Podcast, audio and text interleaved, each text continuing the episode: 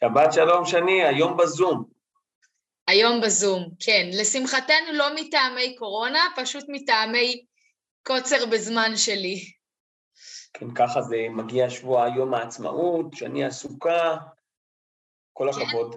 כן, כן, אירועי יום העצמאות, אה, ברוך השם, גם הם השנה ברוב עם ולא ב- לא בזום ולא במצומצם. כן, לא עם, לא עם עגלה ברחוב. יופי, אז אה, שיהיה כיף במסיבות, אז אנחנו מקליטים בזום כדי שנוכל להספיק גם אה, לקראת השבת שבאה, שבת פרשת אמור, אה, ולמרות שהשבוע יש יום העצמאות, אנחנו דווקא נדבר עליו בשבוע הבא. אנחנו נזכיר את, ה, את ההמנון, ואנחנו נדבר עליו בשבוע הבא לכבוד אה, פרשת אה, בהר, אה, אבל השבת פרשת אמור. עשית לנו ספוילר. עכשיו. לגמרי. זה נקרא לעשות ספוילר. כן, ומעל שולחננו, לחם, אם אין לנו צליאק. אז אה, אה, על השולחן היום עומד הלחם, ואנחנו נדבר דווקא עליו, אה, וכל מיני דברים שקשורים אליו. כן? אם יש לנו צליאק, אנחנו אוהבים להכין לחם, אבל לא לאכול אותו. כן, זה לא מונע מאיתנו. רק אתמול עבדתי, עשיתי עם הילדים בגינה, ואכלנו פיתות על הסאג'. האמת היא, אני מוצא בזה סיפוק כמעט כאילו הייתי אוכל את זה בעצמי. אבל, אבל רק כמעט. אה, בכל זאת חסר לי בסוף הכיף. כן, אה, טעם עדיין חסר. אני מתגעגע לזה. אה, סך הכל אני הרבה שנים שלא הייתי אוכל לחם בשמחה רבה. כן. ואז אנחנו נדבר על ספירת העומר, ומה זה העומר, ואיך זה קשור לנו לפרשה, וגם נביא שירים שמתאימים לזה. תראה, הייתי אומרת כמה יפה שספירת העומר בדיוק מופיעה בפרשה, בדיוק כשאנחנו בספירת העומר, אבל האמת שכל החגים מופיעים בפרשה הזאת, גם אם זה היה עכשיו לקראת סוכות זה היה מאוד מתאים, גם לקראת יום כיפור זה היה מתאים, וכולי. האמת היא, זה נכון, יום כיפור, האמת היא, שבוע שעבר, ממש דיברנו עליו, הוא היה, נכון, עבודת הכהן, סדר העבודה, אה, אבל השבוע באמת יש את כל מקראי הקודש. אבל זה לא המקום היחידי שזה מופיע בתורה, ודווקא המשפטים הקבועים שאנחנו שרים, הנה נימוך נומזומן וכל זה, אה, זה מופיע פה ממש בפרשה, וספרתם לכם ממחרת השבת, ביום אביכם את עומר עטופה, שבע שבתות תמימות אה, תהיינה, זה קורה ברביעי של הפרשה. למען הפרשה מתחילה בדינים לכהנים, דינים של טומאה וטהרה, אה, ודינים של הקרבת קורבנות. אה, אנחנו מרגישים את הרגישות של התורה אה, בדברים, למשל, אה, שור ובנו לא תקריבו ביום אחד, אסור להקריב את בעל החיים ואת בנו באותו היום, אה, שזה מאוד מעניין. אני תמיד אומר, החוקים האלה הם הרבה פעמים תגובה אה, לעבודת אלילים שהייתה, שלעיתים דווקא אותה אכזריות הייתה משתמשת, אה, משתמשים בה ממש בשביל אה, להראות איזושהי מין איפכא מסתברא על הטבע. אה, אומרים, לא, אם אתה משתמש בזה, בכלל אה, הרג בעלי החיים הוא משולב באכזריות, אז תעשה את זה לפחות בכמה שפחות אה, רשע. כמה שיותר רחמנות. אבל אני דווקא כן. רוצה לשאול פה שאלה. אני, אני גם שמתי לב לזה, לאותו ואת בנו, לדין הזה שהוא מאוד אה, חומל אה, במידת האפשר, כן? ו- אבל מצד שני, מומי כהנים, כל מיני כהנים שלא יכולים לשרת בקודש, כי הם עיוורים, פסחים. אה, איפה, איפה הרגישות כאן? זה באמת עולם אחר, אני, אה, קשה לי לתת פה, אה, אה, אה, לתת אה, לתורה פה אה, את ההסבר. העולם, כלומר, הרגישות לנכה ולמי שהוא לוקה בפגמים כאלה ואחרים, היא היא הייתה אחרת. מעבר לזה שגם אה, עבודת, לעיתים זה מגיע גם עם אה, יכולות מנטליות נמוכות, לאו דווקא, נכון, אנחנו יודעים שזה לא חייב להיות. אה, ואומרים לו, עבודת הקודש תעשה אה, באופן אה, מקצועי ולא, ולא, ולא תעבור להפוך להיות אה, אה, משהו אה, שהוא נראה כמזלזל. אני חושב שזה חשוב ב- ב- ב- בכלפי העם, כלומר, גם נראה בטקסים רשמיים, לא יעמוד אדם מגמגם אה, וידבר לפני כולם, זה פשוט, אנחנו, אנחנו רוצים להעביר מסר שהוא כזה, לא אחר. אה, זה, ג- זה, זה, בוא נגיד, זה נכנס היום לשוליים של, אה, של, של, אה, של הטקסים הרשמיים, נגיד, במדינת ישראל, תוכל לראות פתאום גם בן אדם על כיסא גלגלים, נגיד, נכון, תמיד החיילות הייצוגיות שעומדות, או המצעד יהיה חיילים בריאים, לא תפגוש אנשים שהם לא שלמים ובריאים לגמרי, כלומר, שהם נראים טוב ועושים טוב, זה חשוב, זה חלק חשוב, זה המרכז, וזה גם המסר שעובר לכולם. אבל אנחנו כמובן גם צריכים להתייחס לאחרים, אבל לא, לאו דווקא במקום, כלומר, במקום הייצוגי. חכה, אז, גם זה יגיע, כשיבנו את לא, המקדש השלישי, יהיה צריך לעשות. מעלית, יהיה, הכל יהיה נגיש. זה מגיע וזה לטובה, אנחנו נזכרים בלהקת שלווה, וכמה שהיא שרה יפה, ואיזה מין, זו גישה חדשה, וזה חדש, נכון? זה דבר שלא הכרנו בעבר, זה לא מקובל. אני, אני לא יודעת אם שמעת על להקת הפיל הכחול, והסולן, לא, בעצם הוא לא הסולן, אבל הוא כאילו, סביבו הוקמה הלהקה והוא כותב את רוב המילים והשירים, לירון קוראים לו, הוא נפצע בתאונת גלישה בגיל 18, מאז הוא על כיסא גלגלים, והוא עכשיו מקדם, ראיתי את זה בפייסבוק, מין תו כזה של הפיל הכחול, אה, של הופעות שהן נגישות, כי הוא כתב כמה זה כואב לו ועצוב לו שהוא לא יכול להגיע להופעות, הוא מגיע להופעה, מסתירים לו, הוא לא יכול לראות, בכלל לא יכול לפעמים להתקרב לבמה, אה, והוא ממש אה, מעודד את זה עכשיו, מעודד את זה ש, שגם הופעות של מוזיקה ואומנות יהיו נגישות לקהל נכה. אנחנו בעד. בעד מאוד. לגמרי. אני, אני איזה, עשיתי שיתוף לפוסט שלו, אני לא עושה את זה לכל דבר שאני פוגשת בפייסבוק. עכשיו נדבר על אה, ספירת העומר. ולמה קוראים לה ספירת העומר? הנה נימוכן ומזומן, לדבר על ספירת העומר, ואני מבקשת לשיר את זה במיל אל ולא במיל רע. אני דיברתי על זה עם יוסי פעם, הוא אמר לי, למה, ויש אנשים שמתעקשים לשיר את זה במילה אלו, לדעתי צריך, אה, זה, זה נכון, אמור להיות במילה רע, לא? לא.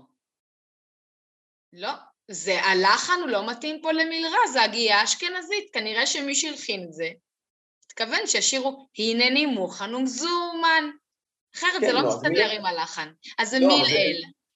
לא, מילאל זה, זה הדגש בתחילת המילה, לא? לא. מילאל זה בסוף המילה? כן. אני מעדיף את המילאל, זה יותר מוצא חן בעיניי באופן כללי, זה נכון, אה, בהחלט אפשר אה, אה, לשיר את השירים כמו, כמו, כמו שהם אמורים להיות. בסגנון ביאליק. במילאל, צנח לא זל זל על, כן, נכון, זה במילאל, כמו שתכנן על זה ביאליק. הוא אחותי קלה. או, אז גם בספירת העומר. בכל אופן, אם נסתכל על העומר, אז מה זה העומר? בעצם אנחנו מדברים, יש לנו פה חגיגות, כל התקופה הזאת שבין פסח לשבועות, אנחנו חוגגים אה, אה, את ספירת העומר שמתייחסת נורא למזון המרכזי שלנו, שהוא הדגן, הלחם, הלחם עשוי מדגנים, שני סוגים של דגנים מרכזיים אנחנו מתייחסים אליהם, יש את השעורה ויש את החיטה, וזה שתיים משבעת המינים, ארץ חיטה ושעורה. אה, אגב, החיטה היא של אזורים היותר פוריים, היותר גשם, השעורה מוכנה גם לגדול באזורים כמעט מדבריים. אה, ולכן זה בדיוק מתאים לארץ ישראל, לארץ חיטה ושעורה. לא סתם, בארץ ישראל אה, החיטה היא למעשה מה שיצר את חברת האדם. היא דוחפת את בני האדם אל החקלאות. מיום שבני האדם מתחילים לאכול חיטה, אה, והתרבות של החיטה, ההפיכתה של החיטה לצמח חקלאי, היא בעצם מאפשרת את, אה, את, את, אה, את החברה להתקיים, פתאום אפשר לצבור מזון, פתאום אפשר לייצר מזון במספרים גדולים. זה קורה לפני כעשרת אלפים שנה, בין 12 אלף שנה, זה חלק מהמהפכה החקלאית, שבני אדם מתחילים לגדל חיטה במספרים גדולים, וזה מאוד מעניין, איפה זה מתחיל בעולם? אתה תמיד שואל אותי שאלות שלא יודעת תשובה, אז תענה בעצמך. את החיטה מבייתים בארץ ישראל. אה, למעשה בצפון הארץ, אה, באזור של אה, הגליל, ואיך אנחנו יודעים את זה? כי בחיטה, חיטת הבר, ה-white wheat, חיטת הבר המקורית, מוצאים אותה צומחת לראשונה, כלומר, לראשונה שמצליחים לשים את האצבע על המין המקורי, מוצאים את זה ליד ראש פינה. ומי עושה את זה? זה אני יודעת. אהרון אהרונסון. אהרון אהרונסון, שהוא אגרונום, הוא, הוא יליד זיכרון יעקב מהמושבה, והוא איש כנראה מוכשר בצורה בלתי רגילה. הוא נשלח ללמוד אגרונומיה בפריז, והוא חוזר לארץ ישראל. כן, ככה עושים. כבר, בעבר כבר ידעו, חיפשו את החיטה, חיפשו הבוטנאים את החיטה המקורית. היה להם את החיטה שמגדלים בשדות, שכבר עברה תרבות וטיפסה לכל אירופה, ולמעשה מהווה את המזון המרכזי. למעשה, אם אנחנו חושבים על זה, אנחנו, בני האדם, זה תלוי באיזה אזור אנחנו גרים, אבל יש איזה חמישה מינים מרכזיים, שאותם, זה מרכז המזון שלנו. לא על הלחם לבדו יחיה אדם, לא לבדו, כן, שאלה שני. אם החיטה זה בעצם הכוסמין? אני חושב שלא, לדעתי הכוסמין זה מין יותר מאוחר, כלומר הוא איזשהו אחד ממינים, מהזנים של החיטה, אבל אם החיטה זה מין, זה מין בר, כלומר שהוא, זה החיטה, חיטת הבר שהיא בויתה, כבר אני אסביר מה קרה לה שהיא בויתה. אבל למעשה, אנחנו מסתכלים על זה, כשאנחנו בנויים, אנחנו בנויים הרי מאותם חומרים שבנויים הצמחים. הצמחים, כל הקטע שלהם, כלומר, למה הם כל כך חשובים? הם יצרנים ראשוניים בטבע. הם לוקחים את אור השמש ופחמן דו-חמצני ויודעים לקבע אותו ולהפוך אותו לחלבון ול, ולפחמימה, גם לשומן. ואנחנו ניזונים מזה. והמזון המרכזי שלנו הוא חיטה, זה תלוי, כי אנחנו מהמזרח התיכון. ולמעשה, אם נסתכל על הגוף שלנו, לא עליי, כי אני יש לי צליאק, אבל רוב בני אדם שאוכלים לחם, משהו כמו 80 אחוז מהם זה חיטה. הם אכלו והם הפכו אה, לחיטה, כלומר, הם הפכו את החיטה לבני אדם. אה, רציתי לשאול אותך, אה, כי קטעתי אותך מקודם, אמרת חמישה מינים מרכזיים. שבעולם, שבני אדם... אני רוצה לנחש. נו, אז רגע, בני אדם במזרח התיכון, הם אוכלים חיטה, ובעצם הגוף שלהם בנוי מחיטה, אבל אם היית גרה בדרום אמריקה, ממה היית עשויה? יש להם איזה שורש כזה שהם אוכלים, לא? גם, אבל זה לא, יש להם דגן מרכזי, אותו הם מגדלים כל הזמן. אני יודעת על הטף, אבל זה באתיופיה. לא, זה באפריקה באמת, הטף הוא מאוד חשוב, אבל נגיד בדרום אמריקה זה התירס. התירס הוא מקור מדרום אמריקה, גם הוא סוג של דגן. דרום אמריקה תירס, ובמזרח הרחוק אורז. אורז, נכון. ואנשים ממש, זה המרכז, רוב המזון הוא כאילו זה הבסיס, ועליו שמים עוד דברים. לא על הלחם לבדו יחיה אדם, אבל בעיקר עם לחם. כמעט, 80 אחוז. אגב, מה זה הדגן הכי גדול? כלומר, הדגנים, אנחנו מכירים אותם, יש להם שיבולת והם גדלים מהר, רובם חד-שנתיים, אבל יש דגנים ענקיים.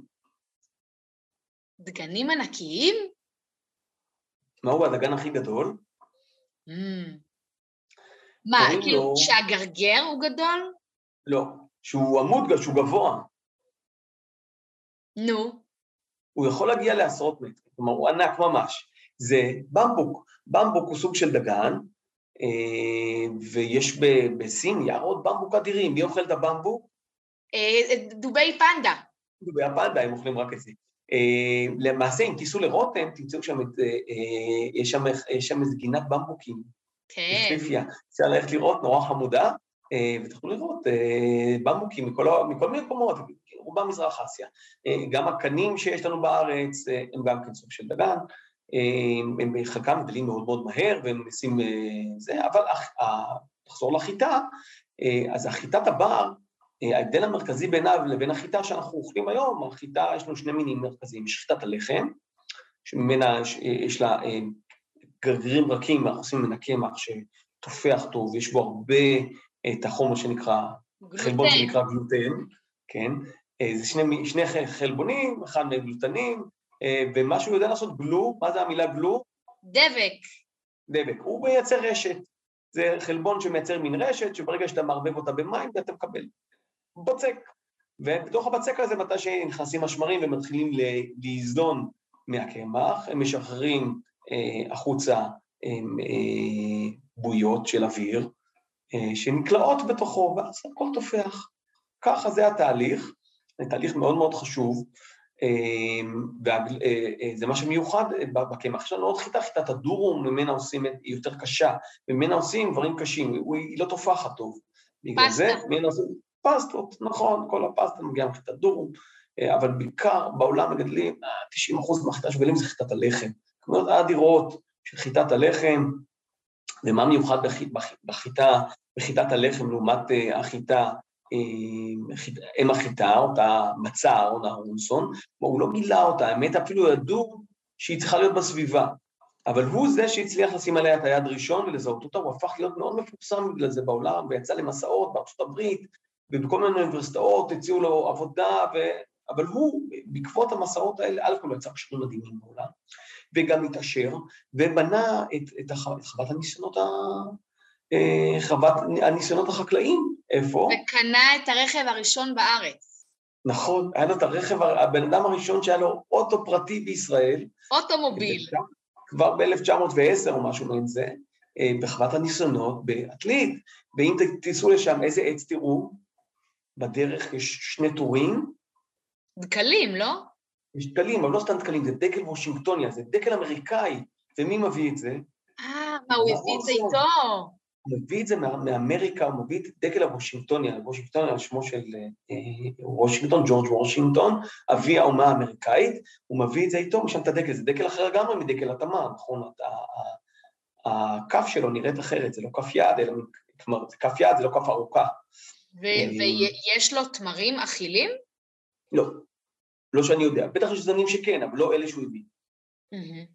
אה, תגיד, אני שמעתי נכון ש... אוקראינה זה, אומרים שזה הסם התבואה הגדול או משהו כזה, לא? באוקראינה נכון, מגדלים נכון. הרבה חיטה? אוקראינה מגדלת כמויות מאוד גדולות של חיטה, כי יש לה שדות ענק, תמיד היא הייתה אסם תבואה. אה, נגיד גם ארצות הברית היא אסם תבואה ענק, אה, יש תמיד סיפור. ישראל למשל מגדלת חיטה אה, באזורי הנגב, בצפון הנגב, אבל ישראל גם מצליחה לגדל משהו כמו עשרה אחוז מתצרוכת החיטה שלה. כל השאר היא צריכה לייבא. זה בטח אומר שהמחירים של הקמח יעלו עכשיו, כי אוקראינה במלחמה כבר הרבה זמן. נכון, כולם מדברים על זה שמחירי הקמח יעלו, בייחוד זה יגיע, כרגע אנחנו חיים על מאגרים, אבל אה, מסתכלים על זה לעתיד בטח, המחירים יעלו, כי ברגע שיש מלחמה באזורי ייצור החיטה, יש ירידה. מי, ש...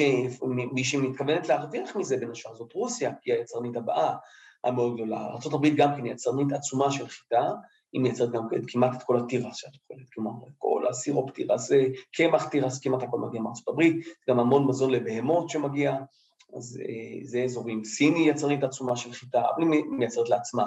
סין והודו מייצרות לעצמה, בכל זאת אוכלוסייה עצומה. אה, ישראל חייבת לקנות מבחוץ, היא לא מסוגלת לייצר את כל החיטה שלה בעצמה, אלא מספיק שטח. אה, למרות שזה גידול רחב בישראל, אבל זה גידול ניסה יותר טוב באזורים אחרים, יש לנו קרקעות יותר עמוקות ויותר מתאימות. אבל נחזור לאם החיטה, אם החיטה, אה, מה ששונה בה בעיקר מחיטת הלחם התרבותית, אה, זה שיש בה שתי שינויים מרכזיים. אחד, חיטה תרבותית, הזרים שלה הרבה יותר גדולים, זה אנחנו לחשוב בסלקציה, שיש, אה, כלומר, החקלאי שאוסף אותם, הוא אוסף את האלה דווקא, כלומר, הוא מרבה לדור הבא את הגרגרים הגדולים יותר, וככה לאט לאט יש לנו תהליך של אתה מקבל חיטים עם גרגרים יותר ויותר גדולים, אבל הדבר היותר חשוב, אה, לדגנים יש שיבולת. שיבולת שיש עליה זרעים לכל הצדדים עם כאלה מקלות, אה, והשיבולים של חיטת הבר, אה, שהם מבשילים, הם פשוט מתפרקים. כל, כל הזרעים מתפזרים, זה המטרה של הצמח, לפזר בעצם את הזרעים שלו לדור הבא. אבל החיטה התרבותית, יש בה איזו מוטציה אחת שגורמת לכך שהזרעים יישארו על הגבעול. ואז כשמגיע החקלאי ועולה מהלומות וקוצר את, ה, אה, אה, וקוצר את החיטה, בעצם נשארים לו הזרעים איתו, אחר כך הוא צריך להעביר את זה תהליכים הבאים, הוא צריך אה, לעשות לזה דייש, כלומר לפרק את השיבולים ולנסות לזרות את זה באוויר, להיפטר מהמוץ, וככה זה נשאר אצלו ביד. המון סיפורי תנ"ך על זה, על רות המואביה, על יוסף ואחיו, מספרים בעצם על התהליך הזה, אבל זה, זה חשוב מאין כמותו, זה הבסיס למזון להכל, לחיות המשק, לבני האדם, זה הלחם. אה, ובעצם אנחנו אה, בספירת העומר סופרים את הימים מעומר התנופה, מהיום שעושים את, אה, את קורבן השעורים. את, את הקורבן הראשון, קורבן עומר התנופה, אומרת, זה העומר הראשון שמקריבים, מקריבים אותו מיד במוצאי חג הפסח הראשון, וקוצרים אותו בשדה, זה טקס היה כנראה מרתק, טקס מעניין ומרתק, והוא משעורים, עד שלא מקריבים אותו אסור לאכול בעצם מהחיטה, מה... מהתבואה החדשה. מהתבואה החדשה, זה מה שנקרא חדש. ובעצם, אבל היו עושים את זה גם בשבת, היו הולכים וקוצרים בשבת, אם, כלומר, אם חג הפסח היה יוצא ביום שישי, אז בבחורת, כאילו, במוצאי חג ראשון של פסח זה שבת, היו קוצרים בשבת, כלומר, זו פעולה שאסור לעשות בשבת, היא הייתה דוחה את השבת. אולי בגלל שזה כל כך מרכזי. נכון, זה מאוד מאוד חשוב, ועל זה בדיוק היה אה, אה, ויכוח מאוד גדול עד היום, היום הוא כבר לא נוכח, אבל בין הפרושים לבין הצדוקים, הצדוקים אומרים, הוספרתם לכם ממחרת השבת, איזה יום זה צריך להתחיל לספור? ראשון. יום ראשון, ולכן שבועות תמיד יוצא ביום ראשון. לפי הצדוקים. כן, לפי הצדוקים, מה שקורה, אה, שבועות זה סוף שבוע ארוך, שבת ראשון. כן? זה מיוחד למה? כי בעצם זה כל התקופה הזאת, תקופת הקציר, תקופות שעובדים מאוד מאוד קשה, ואז מקבלים את היום הזה שבו חוגגים, מקבלים סוף שבוע ארוך. זה אה, באמת יוצא ככה השנה. כן, אבל אמרו הפרושים זה לא נכון, הפרושים אמרו, השבת שפה מדוברת זה שבת, הכוונה היא לחג ראשון של פסח. עכשיו זה, זה דרש מסורת, כלומר זה איזשהו מהלך, אה, ולהגיד שזה שבת, ולכן אם, אם הם היו צריכים לקצור, אפילו בשבת הם היו עושים את זה. האמת היא, חיפשתי במסכת מנחות, מספרים לנו איך, איך היה אותו תהליך של הקצירה של עומר התנופה, ובכלל, איך, איך מניפים, כאילו בעצם מביאים כמה עומרים, היה צריך להביא שלושה עומרים שונים, עומרים זה קבוצות של חיטים, אל, אל הכהן, והוא היה עושה, הוא עושה, הוא היה מניף אותם להשם. עומר התנופה. איך מניפים? גם כשהיו עושים כל מיני קורבנות, היו עושים הנפה. איך עושים הנפה? מגיע האדם, מחזיק על כפות ידיו את הקורבן שלו, ומגיע הכהן, שם ידיים מתחת לידיים ומניף אותם כלפי מעלה. אבל הוא עושה את זה לארבע רוחות השמיים.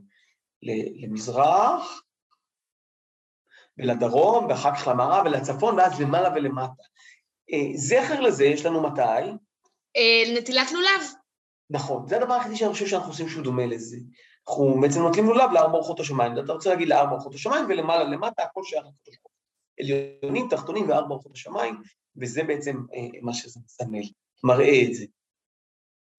אה, כן, אז אני אספר רגע על איך היו עושים את, ה, את, ה, את, ה, את העומר. אז כן. כתוב לנו במשנה, הנה אני מקריא את המשנה, מסכת מנחות, פרק י' משנה ג'. כיצד היו עושים שלוחי, כיצד היו עושים? שלוחי בית הדין יוצאים ערב יום טוב ועושים אותו כריכות ממוחבר לקרקע, ושיהיה נוח לקצור. כבר ביום, אה, בערב חג הפסח הראשון, יוצאים וכבר קושרים תעלומות בשדה בלי לקצור אותה. כל העיירות הסמוכות לשם מתכנסות לשם, כדי שיהיה נקצר בעסק גדול, כלומר שיהיה חגיגה. כיוון שחשכה, הגיע כבר החושך, יצא מוצאי חג פסח, יכול, יכול שזה שבת, בכל זאת עושים את זה. אמר להם, עומד הקוצר, עומד הכהן ואומר, באה השמש, אומרים לו הין, אומרים לו כן. הוא שואל אותם שוב, באה השמש? אומרים לו כן, אומרים לו הין. מגל זו, מראים את המגל, אומרים, המגל הזה? אומרים לו הן. מגל זו, אומרים לו הן. קופה זאת, היה קופסה? אומרים לו הן. קופה זאת, הוא שואל פעם שובר, אני מקריא את המשנה, אומרים לו הן. הוא בשבת אומר להם, שבת זו? אומרים לו כן, אומרים לו הן. שבת זו, אומרים לו הין. אומרים לו, האם מקצור? אומרים לו, קצור, קצור. מקצור, אומרים לו, קצור. שלוש פעמים על כל דבר ודבר. למעשה היו שלוש אומרים, היו עושים את זה. אומרים לו, הין, הין. היו, בסוף כן, היו מרימים כן, לכהן כן. כיפק לכהן, הו, ועוד פעם לכהן, הו. ושואל את המשנה, וכל כך למה? פני הביתוסים, בגלל הצדוקים והביתוסים, שהיו אומרים לו, אין קצירת העומר מוצא יום טוב, לא צריך מוצא יום טוב אלא ביום ראשון, ולכן הם עושים את זה, להראות, ככה עושים. עושים במוצאי... של הצדוקים. כן, וככה יוצא שתמיד שבועות יוצא באותו התאריך, אחרת שבועות יוצא כל פעם בתאריך אחר. נכון? אנחנו מאוד בעניין של לשמור דברים בתאריך, כל העניין של שנה מעוברת סביב זה. אז בדיוק על זה, נכון, גם, נכון, התאריכים, על זה היה ויכוח גדול בין הצדוקים לבין הפרושים, מה שהיה מפיל לפעמים את יום כיפור בימים אחרים. אז מגיע זה ה... אה, אה, יש הרי גם סיפור על רבי יהושע ועל רבן גמליאל, שהיה להם שני לוחות שנה שונים. רבן גמליאל היה... אה, אה, היה... אה, היה קשוח. הנשיא, כן, הוא היה נשיא, ורבי יהושע בעצם היה הראש בית המדרש. הוא אומר לו, אתה תבוא אליי ביום הכיפורים שלך במקלך ותרמילך. אתה תחביא, וייתכן מאוד שרבי יהושע צדק. אגב, גם אומרים שיכול להתכן, אמא שלי, אמא אמרה פעם, שייתכן שרבי יהושע היה צדוקי אה, במידה מסוימת. או שהוא צדק או שהוא היה צדוקי, או שגם וגם. או שגם וגם. והוא מכריח אותו רבן גמליאל לבוא ולבטל את לוח השנה שלו ולהכפיף אותו ללוח שנה, כי השוויון בין כולם מאוד מאוד חשוב. מה הבעיה בלוח השנה הצדוקי עם העומר וביום הראשון שאחרי זה? הוא נורא קשור לקרקע, כלומר, באמת לקציר. אבל כשבני ישראל היו בגלות ולא היה להם, אז דווקא החיבור הפורשי לתאריך של פסח הופך את שבועות למשהו הרבה יותר רלוונטי. הוא קשור בתאריך קבוע. אגב, אה, מה אנחנו אומרים שבועות, איזה עוד שם יש לו? חג לא, הקציר. חג הקציר לגמרי. אה, חג הקציר, אבל גם אנחנו קוראים לו חג מתן תורה. נכון. איך אנחנו יודעים ששם ניתנה התורה? משה עלה להר, ואנחנו סופרים כמה ימים זה לקח, עד שהוא ירד. לא אבל זה לא כתוב לנו בתורה. בניגוד לשמות אחרים, לא כתוב לנו על שבועות שהוא יום מתן תורה. אנחנו עושים את החשבון. אמ, ולמעשה זה, תוספת שהיא עוזרת לנו לשמור את שבועות ולתת לו משמעות שהיא לא קשורה לקציר. אה, אגב, בקיבוצים, נכון, כשהם הוקמו, אז הם החזירו את חג הקציר, את שבועות, חג שבו עושים, יכול להיות שהיו עושים טקס כזה כמו, זה טקס שקורה בפסח, טקס העומר, אבל בסוף, בקצה, אה, מקריבים מנחה חדשה, שבעצם זה מהקציר החדש. ובאמת, באמת אה, אה, אה, היום הצבע של החג הזה הוא לבן, ובאמת התרבות שלו היא מאוד תרבות של, של קיבוץ, של חקלאות, המוזיקה, הרבה מאוד שירים זה שיר, שקשורים לשבועות, זה שירים של יוצאי קיבוצים, למשל מתתיהו שלם, ששיבולת כן, בשדה לדעתי זה שלו, שיבולת כן. בשדה, והוא מקיבוץ בית יוחנן. נכון, רמת יוחנן. זה קורה ברמת יוחנן, ושם הם קובעים, הוא עוד מישהי, אני לא זוכר את שמה, הם, הם בעצם ממציאים את החג הזה, את החג הקיבוצי. נכון, עוד חג... מישהי שהיא בעצם הכוריאוגרפית. נכון. אני ממש מתביישת שאני לא זוכרת את השם שלה עכשיו. הם מניפים, נכון, הם מניפים את העומר למעלה עם הידיים, ימינה ושמאלה, זה ממש שהם חוזרים אל אותם הטקסים של פעם, במטרה להגיד, תראו, חזרנו לקרקע וזה זה. מה שכן, זה לא החזיק מעמד הרבה זמן, מדינת ישראל כבר לא מדינה חקלאית, זה לא מה שמעניין אותה, למרות שאני עובד במשרד החקלאות. אמ, אמ, מדינת ישראל זה לא מדינה שמתפרנסת מחקלאות, יש בה חקלאות, אבל זה סקטור מאוד קטן, בעצם, בעצם מדינה מתעסקת במחשבים רוב הזמן. קוצרת הייטקים. טוב, ושיר, שיר, מה, באיזה שיר אנחנו מתחילים? שנינו בחרנו שירים באותו נושא. נכון, אבל שלי זה שיר באנגלית, ושלך זה שיר עברי קלאסי ומקסים. אז, אז אנחנו אה, נתחיל מהלועזי. נתחיל מהלועזי, ובשיר הלועזי בחרתי שיר שקשור לקציר, אה, שיר שנקרא אה, Harvest Moon. Harvest Moon, ירח הקציר. ירח הקציר, והירח הקציר זה בעצם, זה ירח אה, בלילות הקיץ, האמת זה כנראה קורה בסתיו, אה, בסוף הקציר. אה, מתי שהשמש שוקעת והירח כבר מיד עולה, זה ירח מלא. ירח הקציר הוא ירח מלא, שאיך שירדה השמש הוא כבר בשמיים, ובעצם מאפשר לקוצרים להמשיך ולעבוד לאורך הלילה. גם נעים לעבוד בלילה, בלילות החמים, וזה נקרא ירח קציר, harvest moon. אה, mm. ולכבוד אה, ירח הקציר, שבו זה, זה גם זמן לחגיגות, זה זמן טוב. אה, אני בחרתי שיר של ניל, ניל יאנג, ניל הצעיר, שהוא כבר לא צעיר, הוא בן 76, 7. בסדר, זה כמו בית כנסת ישראל הצעיר בחיפה. לגמרי, לגמרי, והוא אחד היוצרים הפוריים ביותר בארצות הברית, לדעתי יש לו משהו כמו 60 תקליטים. מקליט בלי סוף, זמר נפלא, אה, הוא גם כל הזמן שינה סגנונות וכל מיני דברים, אה, אבל השיר, זה שיר, זה שיר אהבה מקסים, אה, Harvest Moon, שקשור בעצם לתקופת הקציר. אז זה השיר שאני בחרתי הפעם. זהו, חוץ מזה, הוא איש מעניין, ניל יאנג, הוא גם הצליח מאוד להתעשר מהמוזיקה שלו והשירים, יש לו איזו חווה ענקית בקליפורניה. עם חיטה? הוא מגדל שם חיטה? לא, מה, בטח, בטח כלום, אין לי מושג. אה, אבל כן, יש, יש סיפור, יש לו שני ילדים פגועים, שנולדו עם מחלות גנטיות, וזה רואים את זה גם בשירים שלו, מופיע פה ושם. דברים, אבל המון המון מוזיקה, והרווסט מון זה בכלל תקליט, אבל מתוכו השיר, הרווסט מון, זה שיר אהבה מאוד נחמד, שבטוח שתהנו מאוד.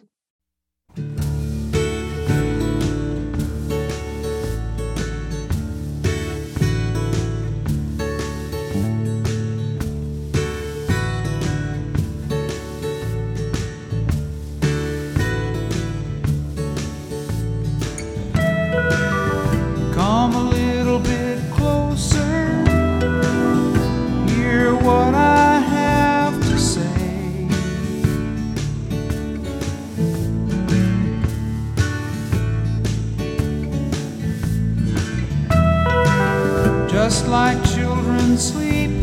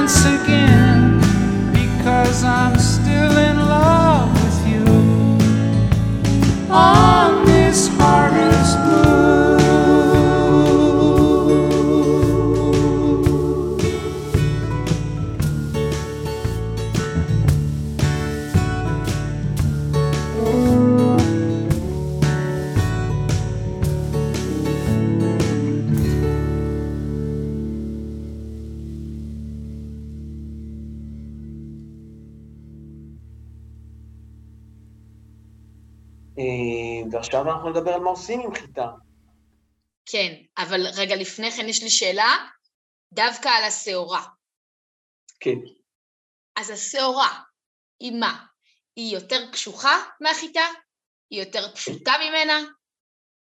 קודם כל התשובה נכונה, השעורה יותר קשוחה מהחיטה, היא יכולה לצמוח באזורים יותר יובשניים, אה, אבל מה שכן, הזרע שלה הרבה יותר קטן, הוא הרבה פחות משמעותי, כלומר, יש בו פחות, אה, אה, פחות. חלבון, פחות בשר, פחות מה לאכול, והוא תמיד היה נחשב, היה מגדלים המון שעורה בשביל שתי, שתי תעשיות, אחד מזון לבהמות, אז באמת באזורים יבשניים אפשר לגדל את זה ולהשתמש בזה, זה אחד, דבר, לבהמות, לתרנגולות, עושים מזה בירה. משעורה עושים בירה, כן. ועוד שאלה, שואלת את המומחה, איך, כשאנחנו הולכים לטייל, איך נבדיל בין חיטה לשעורה? זו שאלה טובה. בשדה אפשר לראות את זה די בקלות. בדרך כלל מה שאנחנו רואים, מה שמשתבא לנו סתם בטיול, אתה מסתובב, אתה רואה המון כאלה עומדים, זה לרוב שעורות.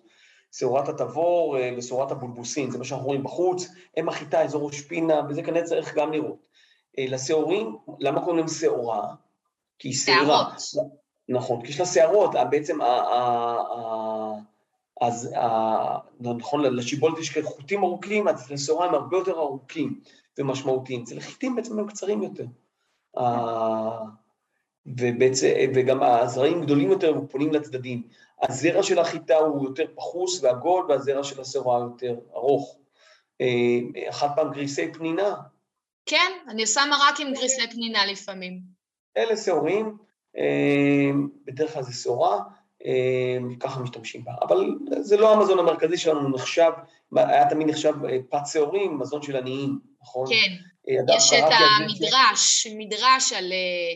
אה, נראה לי נקראת מרתה בת ביתוס, אישה מהאצולה של ירושלים, נכון? מדרש ממדרשי החורבן, ששולחת המשרת כן. שלה לקנות לה לחם, הוא לא מוצא לחם לבן, ואז הוא גם לא מוצא לחם כהה יותר, ואז היא אומרת לו, טוב, אז תקנה לי לחם שעורים, אני אוכל משהו פשוט, גם את זה הוא לא מוצא, אה, וכולי. זה, זה, זה דיון מאוד מעניין, אה, שזה קשור בעצם לעבודות החורבן, שם דנים החכמים, מי זו זאת שהנוגה בכם, שכף רגלה לא נגע, מי זאת האישה ההיא שעליה ניבא משה את הנבואה, נבואת החורבן. אה, אבל, אה, אבל זה בעצם חלק מההתייחסות, הם מחפשים, אה, רוצים לראות, דיברנו על, על רבי עקיבא, שהוא מחפש לראות את הנבואות מתגשמות, זה ממש הוא, זה רוחו, איפה זה יתגשם? אני צריך לראות, באמת הנבואה התגשמה, ואם זאת התגשמה, אז גם ההטבעה תתגשם. זה הגישה, זה גישת רבי עקיבא, אנחנו רואים את זה בזה. אז סגרנו סוגריים, נדבר על הלחם. בסוף הפרשה, בשביעי, לקראת הסוף, אה, מופיע לחם הפנים, שהיה אה, בעצם אה, מוקרב במשכן ואחר כך במקדש כל יום, לחם טרי.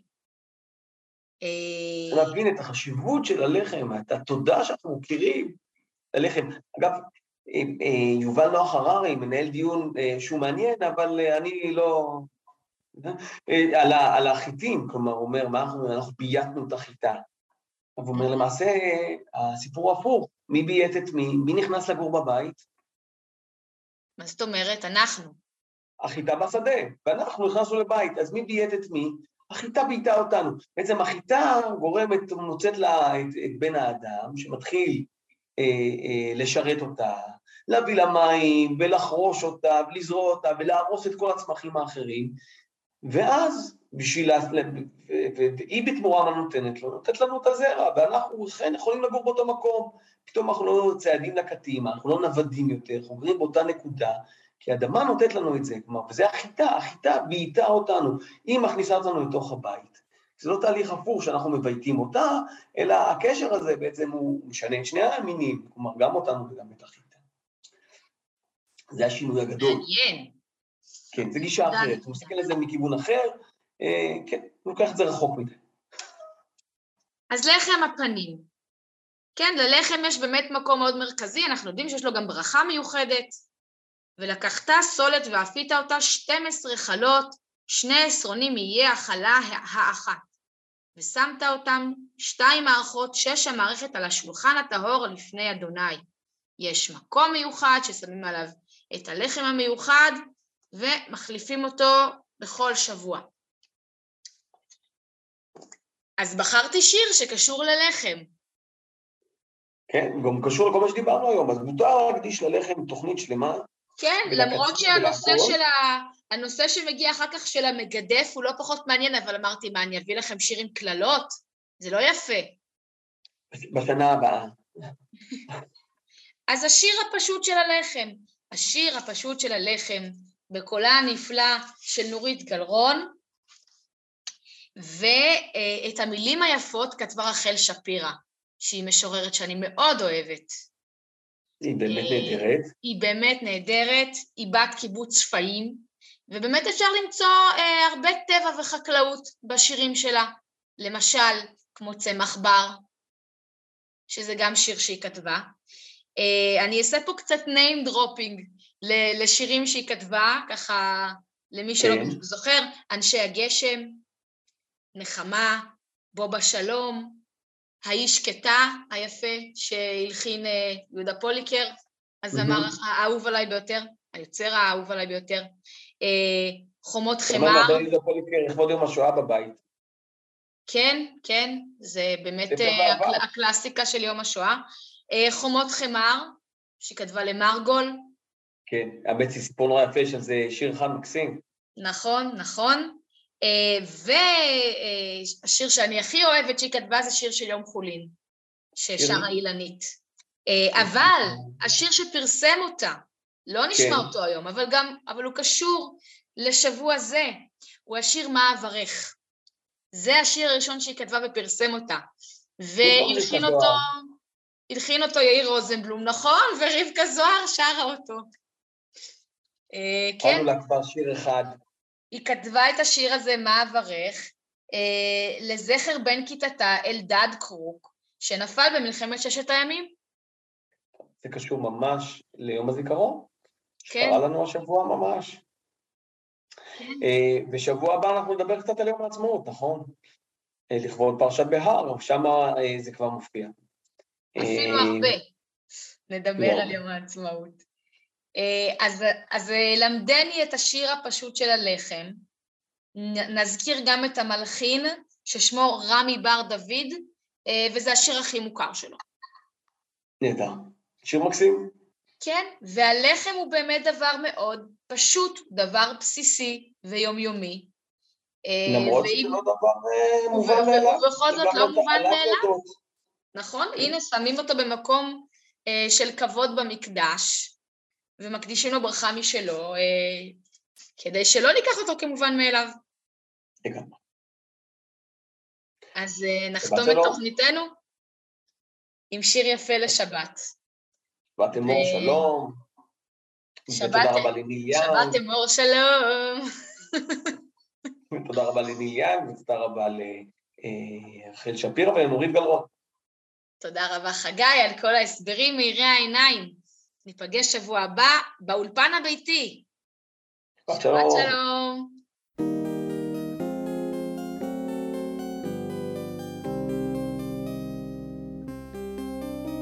למדני את השיר הפשוט של הלחם ופרוס לי חלק משלומך, קחני עם אבק היומיום על השכם, כשתראני לפניך. אני שהנחתי לרגש יחף